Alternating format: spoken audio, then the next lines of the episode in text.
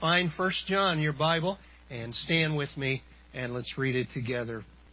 What was from the beginning, what we have heard, what we have seen with our eyes, what we have looked at and touched with our hands concerning the word of life. And the life was manifested, and we have seen and testify and proclaim to you the eternal life which was with the Father and was manifested to us. What we have seen and heard, we proclaim to you also, so that you too may have fellowship with us. And indeed, our fellowship is with the Father and with His Son, Jesus Christ. These things we write so that our joy may be made complete. This is the message we have heard from Him and announced to you that God is light, and in Him there is no darkness at all. If we say we have fellowship with Him and yet walk in the darkness, we lie and do not practice the truth. But if we walk in the light as He Himself is in the light, we have fellowship with one another, and the blood of Jesus Christ, His Son, cleanses us from all sin. If we say we have no sin, we're deceiving ourselves, and the truth is not in us. If we confess our sins, He is faithful and righteous to forgive us our sins and to cleanse us from all unrighteousness. If we say that we have not sinned, we make him a liar, and his word is not in us. Let's pray together. Father, we thank you for your goodness and grace. We thank you for this word of truth that you've given to us. We thank you for um, just knowing that your word is reliable, it is uh, trustworthy, it is uh, divinely inspired. And Lord, we thank you that uh, we can build our lives on your word, your truth. And Lord, help us to do that. Help us to be committed to that. And Lord, to know that uh, whatever may happen in our world, as our society shifts from one place to another, we know that your word is an anchor for our souls. Your word is steadfast and sure, and it is your truth. And Lord, we thank you for the message of the gospel. We thank you that uh, you have provided salvation through Christ. We thank you that uh, we can uh, put our faith and trust in Christ and receive eternal life. And Lord, we pray that you would help us to make sure that others know that message as well, and that we might live in such a way that you would draw others to Christ through us. So, Lord, we pray this morning again as we worship that our hearts would be right. Lord, as we observe the, the, uh, Lord's Supper, Lord, that we would uh, also just examine our own hearts and see uh, how our walk is and if we need to reject sin and turn from sin. But, Lord, help us to be your people and to be all that you want us to be. So, Lord, bless again this morning and work in our hearts and minds in this place. In Jesus' name we pray. Amen. Edmond Hiebert writes The forceful, forceful simplicity of its sentences, the notes of finality behind its utterances, the marvelous blending of gentle love and deep cutting sternness of its contents, and the majesty of ungarnished thoughts have made 1 John a favorite with Christians everywhere. He says the plainness of its language makes it intelligible to the simplest saint, while the profundity of its truths challenges the most accomplished scholar. Its grand theological revelations and its unwavering ethical demands have left their enduring impact upon the thought and life of the Christian church. First John is indeed a singular, irreplaceable gem among the books of the New Testament. There are 27 books in the New Testament, and each one of them is uniquely special in its own way. The miraculous wonder of the doctrine of inspiration is how the singular Spirit of God takes a multitude of authors and through them accomplishes his revelatory masterpiece. In the case of 1 John, the divine spirit takes a unique man in a unique situation and communicates his ageless message. By the time we get to the end of the first century, we see third generation Christians facing perilous times. In the Greco Roman world, we know that it was a hodgepodge of philosophical ideas and ethical movements.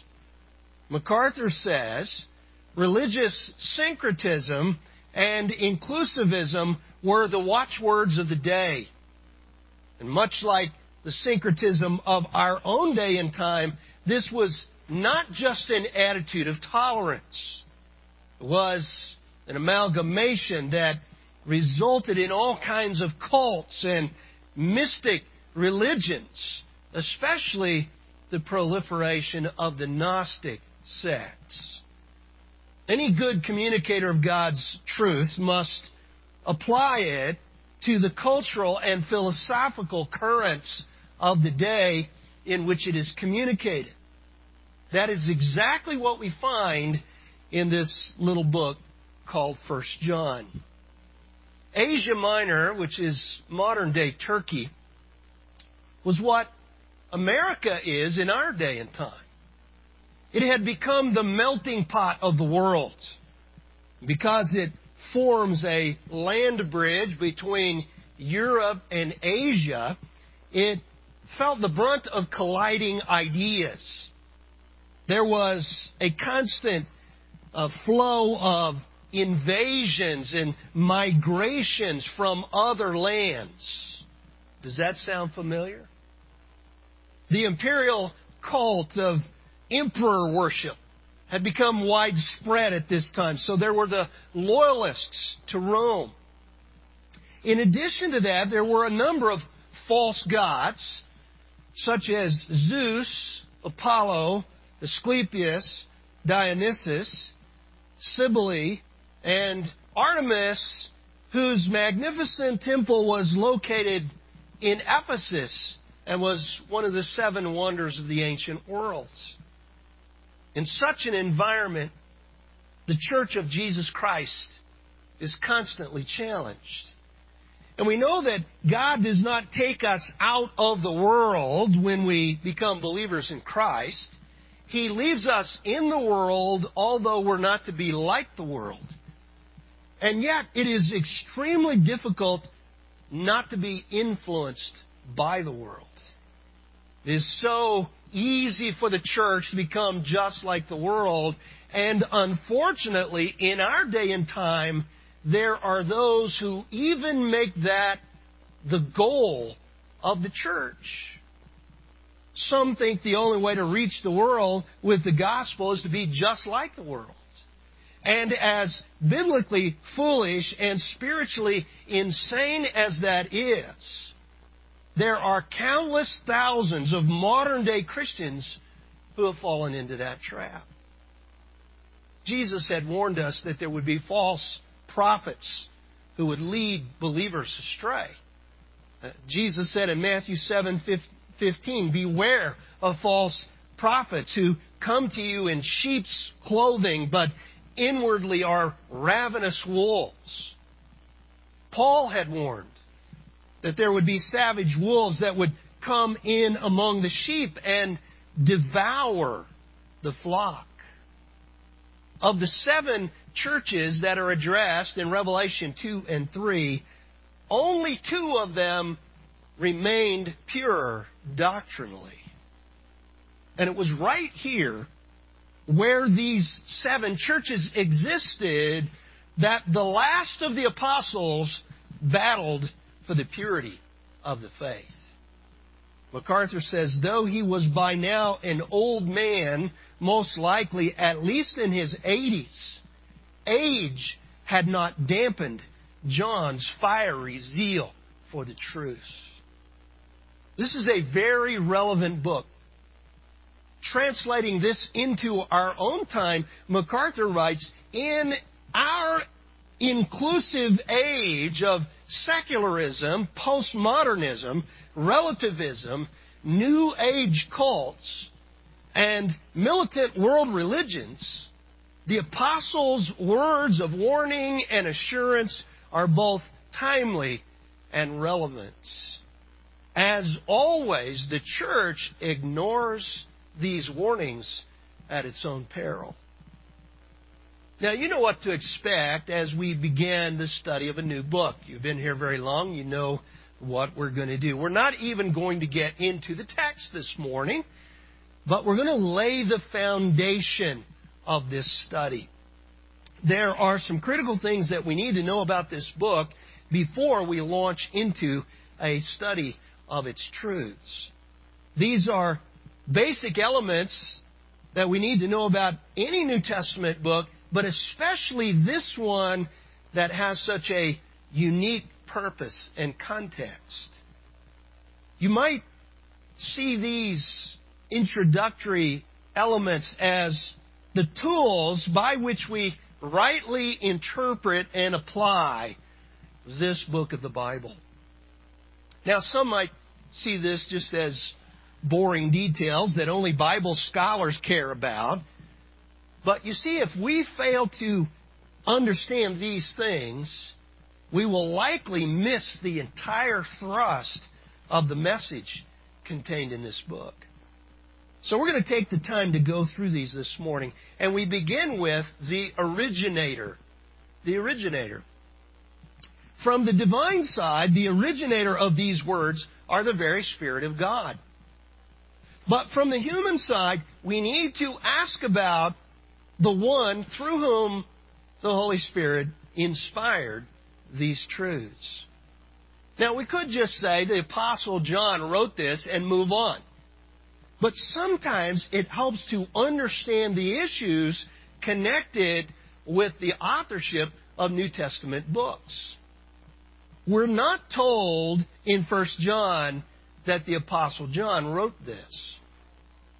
In fact, 1 John and Hebrews are the only two New Testament epistles that do not identify their human authors. I guess we could include the other epistles of John in that as well. But this is typical of John's writing. Of the five writings of John, only the Revelation names John as its author.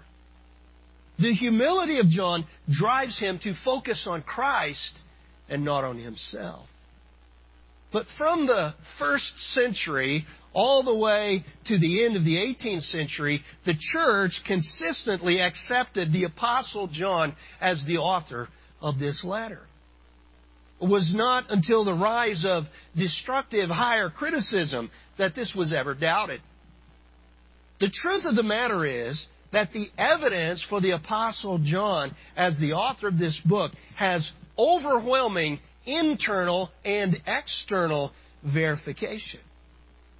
First of all, the internal. First John displays remarkable similarities to the Gospel of John. MacArthur says both works present a series of stark contrasts with no third alternative. For example, light and darkness, life and death, love and hate, truth and lies, love of the Father and love of the world, children of God, children of the devil, being in the world but not of the world, to know God or not to know God, to have eternal life or not to have eternal life. You see this all the way through. There are also a number of grammatical similarities between the two. These two books have many words and phrases in common, many of which are found nowhere else in Scripture.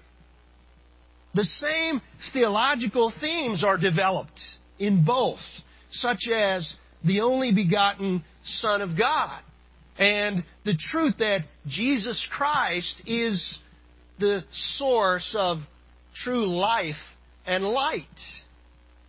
The author of 1 John claims to be an eyewitness to the events of Christ's life, in contrast to the second and third generation Christians that he addresses. This considerably narrows down the possible authors. This would mean that the author had to have been one of the few remaining disciples who were intimately associated with Jesus and who were still alive at the end of the first century when this was written. In fact, the author of this book writes with an air of apostolic authority. John Stott says, There is nothing tentative or apologetic about what he writes. He does not hesitate to call certain classes of people liars, deceivers, or antichrists. He supplies tests by which everybody can be sorted into one of two categories. According to their relation to the tests, they either have God or have not. They either know God or do not. They either have been born of God or have not. They either have life or abide in death. They walk in the darkness or they walk in the light. They are children of God or they are children of the devil. He says the dogmatic authority of the writer is seen particularly in his statements and in his commands. In other words, he clearly expects his listeners to obey the commands that are given here. And only an apostle of Christ could write with this kind of authority. As far as the second type of verification, Hiebert says, First John is better attested by external evidence than any of the other general epistles. There are possible or definite allusions to First John in such late first and early second century works as Clement of Rome's first and second epistles to the Corinthians, the Didache, the Epistle of Barnabas, the Shepherd of Hermas, and the Epistle of Diognetus. Justin Martyr's Apologies and Dialogue with Trypho, Polycarp's Epistle to the Philippians, and the writing of Polycarp's contemporary Papias. Eusebius of Caesarea, in his famous Historia Ecclesiastica, placed 1 John among the Homo Logo Umana, which would be the acknowledged books of the New Testament canon. He wrote the writings of John, not only his gospel, but also the former of his epistles, that would be 1 John, has been accepted without dispute both now and in ancient times. First John was also included in the second century list of canonical books known as the Muratorian Canon.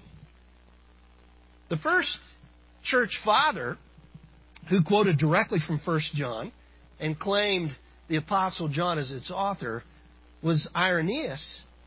But this is significant because he was a direct disciple of Polycarp, who was a direct disciple of John himself. Irenaeus' contemporaries, Clement of Alexandria and Tertullian, also attributed 1 John to the apostle, the apostle, as did Origen, Dionysius of Alexandria, and Cyprian in the third century. So you get the idea of how well attested this book is. The evidence is overwhelming. So, who was this apostle? He was the youngest of the two sons of, Ze- of Zebedee. He and his older brother James were dubbed by Jesus the sons of thunder. His mother was Salome, who contributed to Jesus' ministry and may have been the sister of Mary, the mother of Jesus. And if that was the case, then Jesus and John were cousins. He was originally a disciple of John the Baptist. But when Jesus was identified as the Messiah, he immediately left to follow him. Along with Peter, he and James were part of the inner circle of disciples. John became known as the apostle of love and the one that leaned on Jesus' breast during the Last Supper. When Jesus was being crucified, he committed the care of his mother to John. After the resurrection, John became one of the leaders in the Jerusalem church. And in the early chapters of Acts, he's seen as sharing in the work of mighty miracles alongside Peter. But after chapter 8, he disappears. And according to tradition, John spent the last decades of his life in Ephesus overseeing the churches of Asia Minor.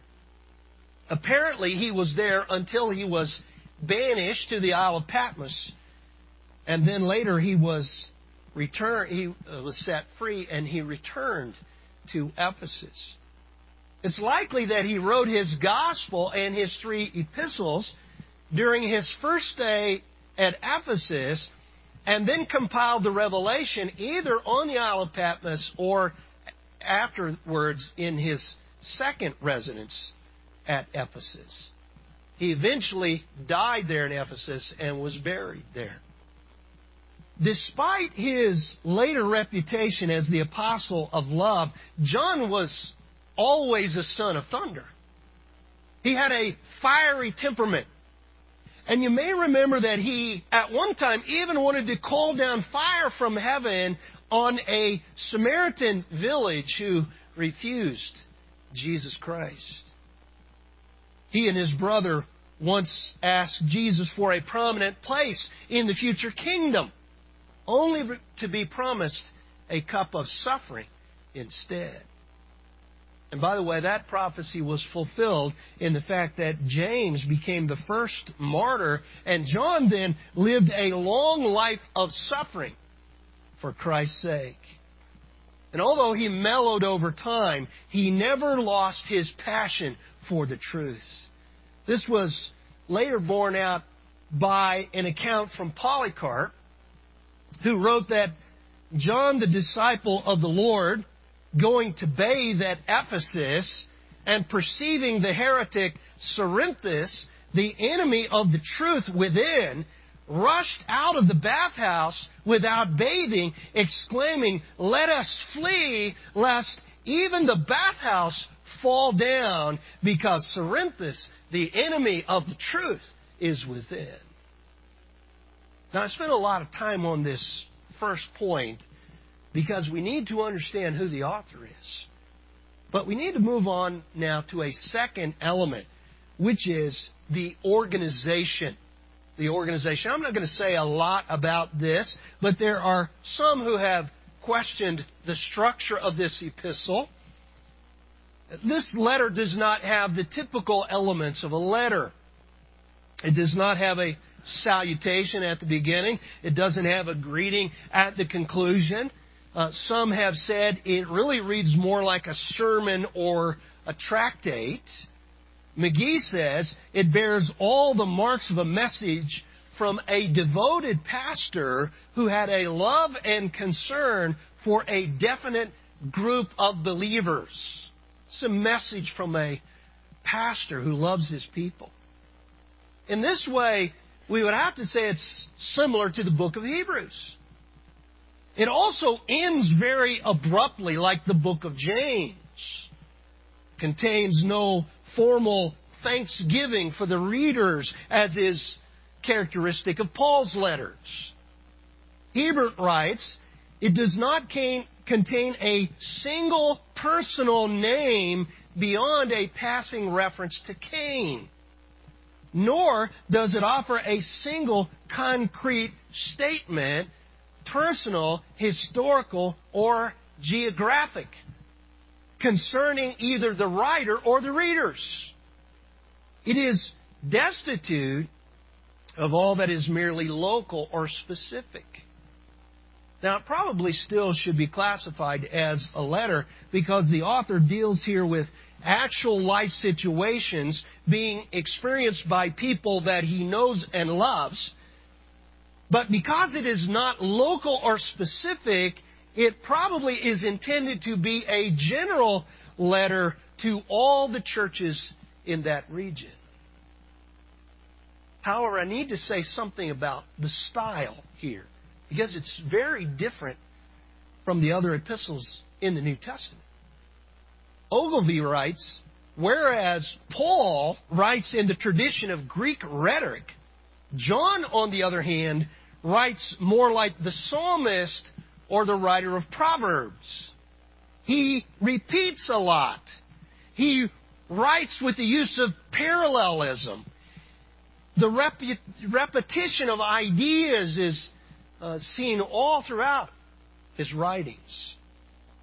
He says, We who are children of Greek thought and method of argument are more acquainted with the intellectual style of Paul, but the poet and musician is more acquainted with the style of John. Like the poet or artist, John spends much time on one detail and repetition is welcomed and embraced. Now, I can't resist one more quote here. He says, It will do us no good to remind our writer that he has already made that point in chapter 2 because he wants to tell it to us again in chapter 5, yet with a slightly different accent and emphasis. He knows exactly what he's doing. And if we watch closely and accept his way of expression, we will be deeply challenged intellectually and also poetically moved by the sheer buildup of intensity and overall design. Ogilvie likens John's style to that of throwing rocks into a pond and watching them form rings and then throwing other rocks and the rings overlap one another. So John throws out various themes like rocks and we see the waves reverberate all throughout this book. Hiebert points out that his method is not that of formal argument, but of categorical affirmation. His writings may be characterized as intuitive rather than analytic and deductive. He speaks with a tone of authority. He sets forth his pronouncements and he passes on without stopping to vindicate them. Scroggie says he thinks in terms of ultimates. His colors are black and white, there is no gray. In fact, no other writer in the New Testament employs stronger words of denunciation of sin and error than John does. Thirdly, we see the orientation. And let me just summarize this for the sake of time. This letter was written by John from the city of Ephesus in the early 90s AD. The Gospel of John was written before this in the 80s, and the Revelation was written after it in the late 90s. The recipients are primarily Gentiles in the area of Asia Minor. According to Eusebius, John was exiled to Patmos in 94 AD, but returned to Ephesus after the death of Emperor Domitian. He remained there until the time of his own death and was buried there at Ephesus. So it was clearly the believers at Ephesus and the rest of Asia Minor who were the recipients of this letter. They were primarily converts from Gentile paganism. They had to be warned repeatedly against the danger of idolatry. But this leads us, fourthly, to the occasion. What was the main reason for the writing of this letter? The basic reason for the writing of 1 John was the apostles' deep concern for the spiritual welfare of the congregations in Asia Minor. There is no explicit reference to any persecution in this letter, so words of consolation, like you find in 1 Peter, are absent here. Hiebert writes The recipients were indeed familiar with the hatred of the world, but apparently they were not at this time subjected to an officially prompted hatred against them. Instead, it was a hatred which arose out of the moral antagonism between the church and the world. You and I experience that all the time. The greatest danger for the churches of that day was not really external persecution, it was really internal seduction. Their greatest danger was false teaching that had begun to infiltrate the church. And of course, the Apostle Paul had warned about this danger in Acts 20, 29 and 30. He said, I know that after my departure, savage wolves will come in among you, not sparing the flock. And from among your own selves, men will arise, speaking perverse things to draw away the disciples after them. One of the greatest dangers for Christianity is not that it will be destroyed by some outside force, but that it will be changed through faulty teaching on the inside. And many times this can come from some who think they can improve it in some way. Some think they can make it more intellectually sophisticated or morally acceptable to more people. Some think we need to make Christianity more attractive in some way. The Greco Roman world of that day was filled with all kinds of competing voices. So there were those in the church who began to think that, you know, we need to make the gospel more appealing in order to compete with all these other philosophies. And the false teachers of that day were highly influenced by the popular philosophies and trends that were going around. Their heretical teaching represented the beginning stages of what is now understood as Gnosticism. And by the second century, this movement had grown into an enormous threat to the church. Gnosticism is from the Greek word gnosis, which means knowledge. MacArthur says it was an amalgam of various pagan, Jewish, and quasi Christian systems of thought. Was highly influenced by Greek thought, especially that of Plato, and it essentially held that all matter is evil and spirit is good. This philosophical dualism led to a number of theological heresies particularly that of rejecting the humanity and or deity of Christ. For many of the Gnostics, Jesus could not have possibly had a human body because the body is evil. So this led to a basic denial of the doctrine of the incarnation. The de- denial of the incarnation really took two forms. Some, known as the Docetists, taught that Jesus' body was not a real physical body, but only appeared to be a human body. The Greek word dokeo means to seem.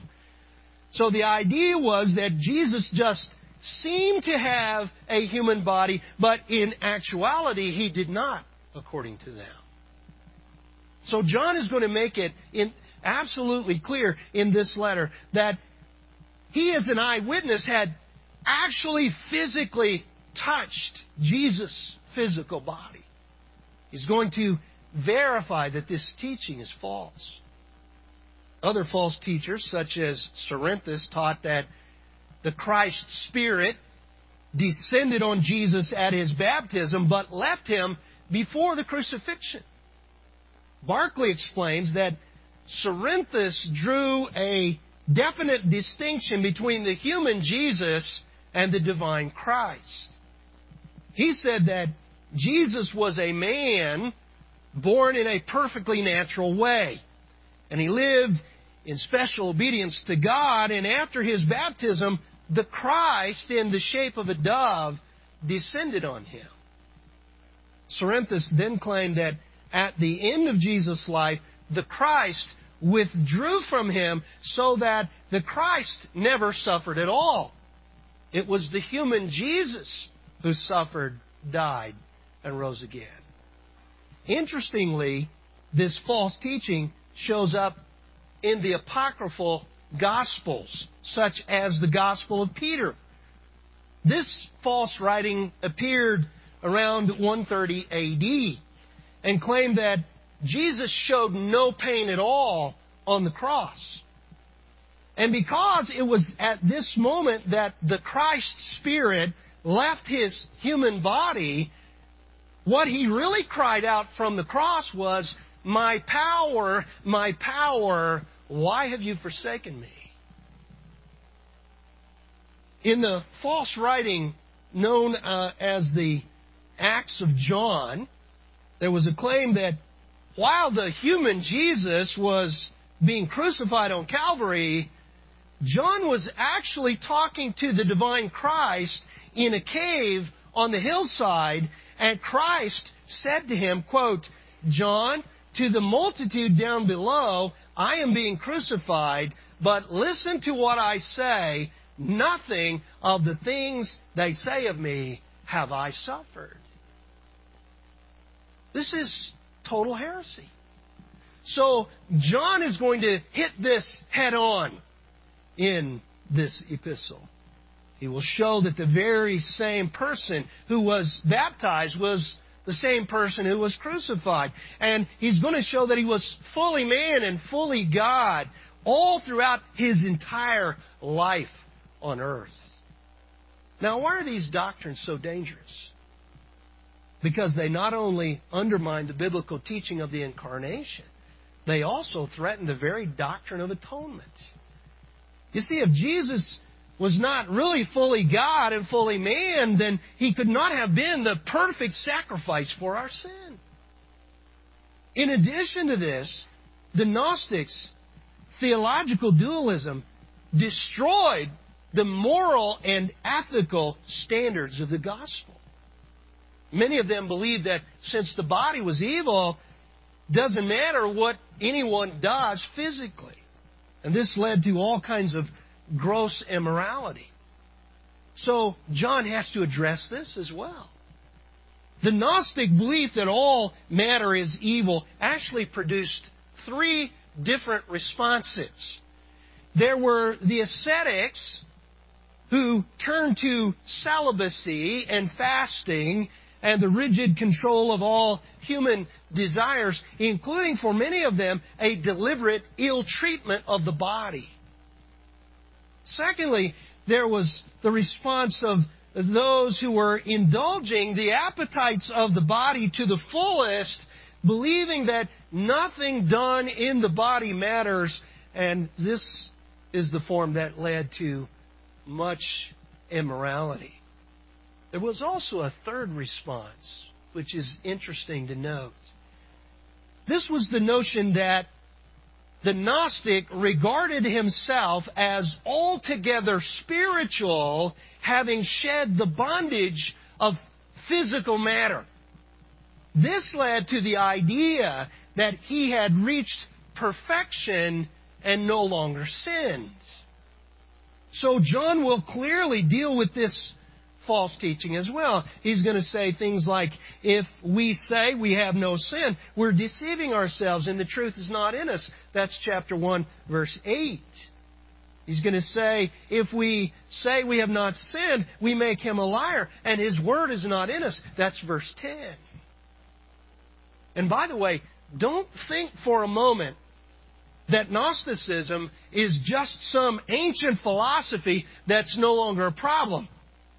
It is still very much a problem in the church today. McGee says the same principle is that which drives modern liberalism today. We still have those who are holding to the false teaching of Gnosticism. We still have those who are holding to the false teaching of perfectionism. None of this has really gone away. And then there was another problem that was posed as a threat by Gnosticism. It became a serious threat to Christian fellowship. The Gnostics viewed themselves as the spiritual elite and therefore looked down on all those who were not part of the elite. The Gnostics believed that they were in on some kind of secret knowledge that the masses of people had no clue about. So they scorned the unenlightened ones who did not have this special knowledge they supposedly had. This was destroying the fellowship in the church. And so John would say things like, the one who says he is in the light and yet hates his brother is in the darkness until now. That's chapter 2, verse 9.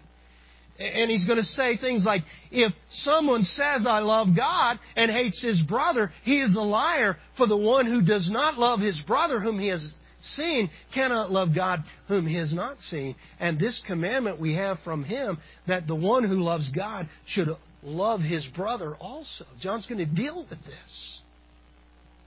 So, with all this false teaching going on, the Apostle John could not just sit idly by and allow this to go unchecked. Like any loving pastor, he was deeply concerned about the danger all this posed for the church. But the message of this book goes deeper than this. So, lastly, we need to talk about the objectives. John's purpose for this letter is not only, it's not just polemical. He also has a deep pastoral concern for the spiritual growth and vitality of his people.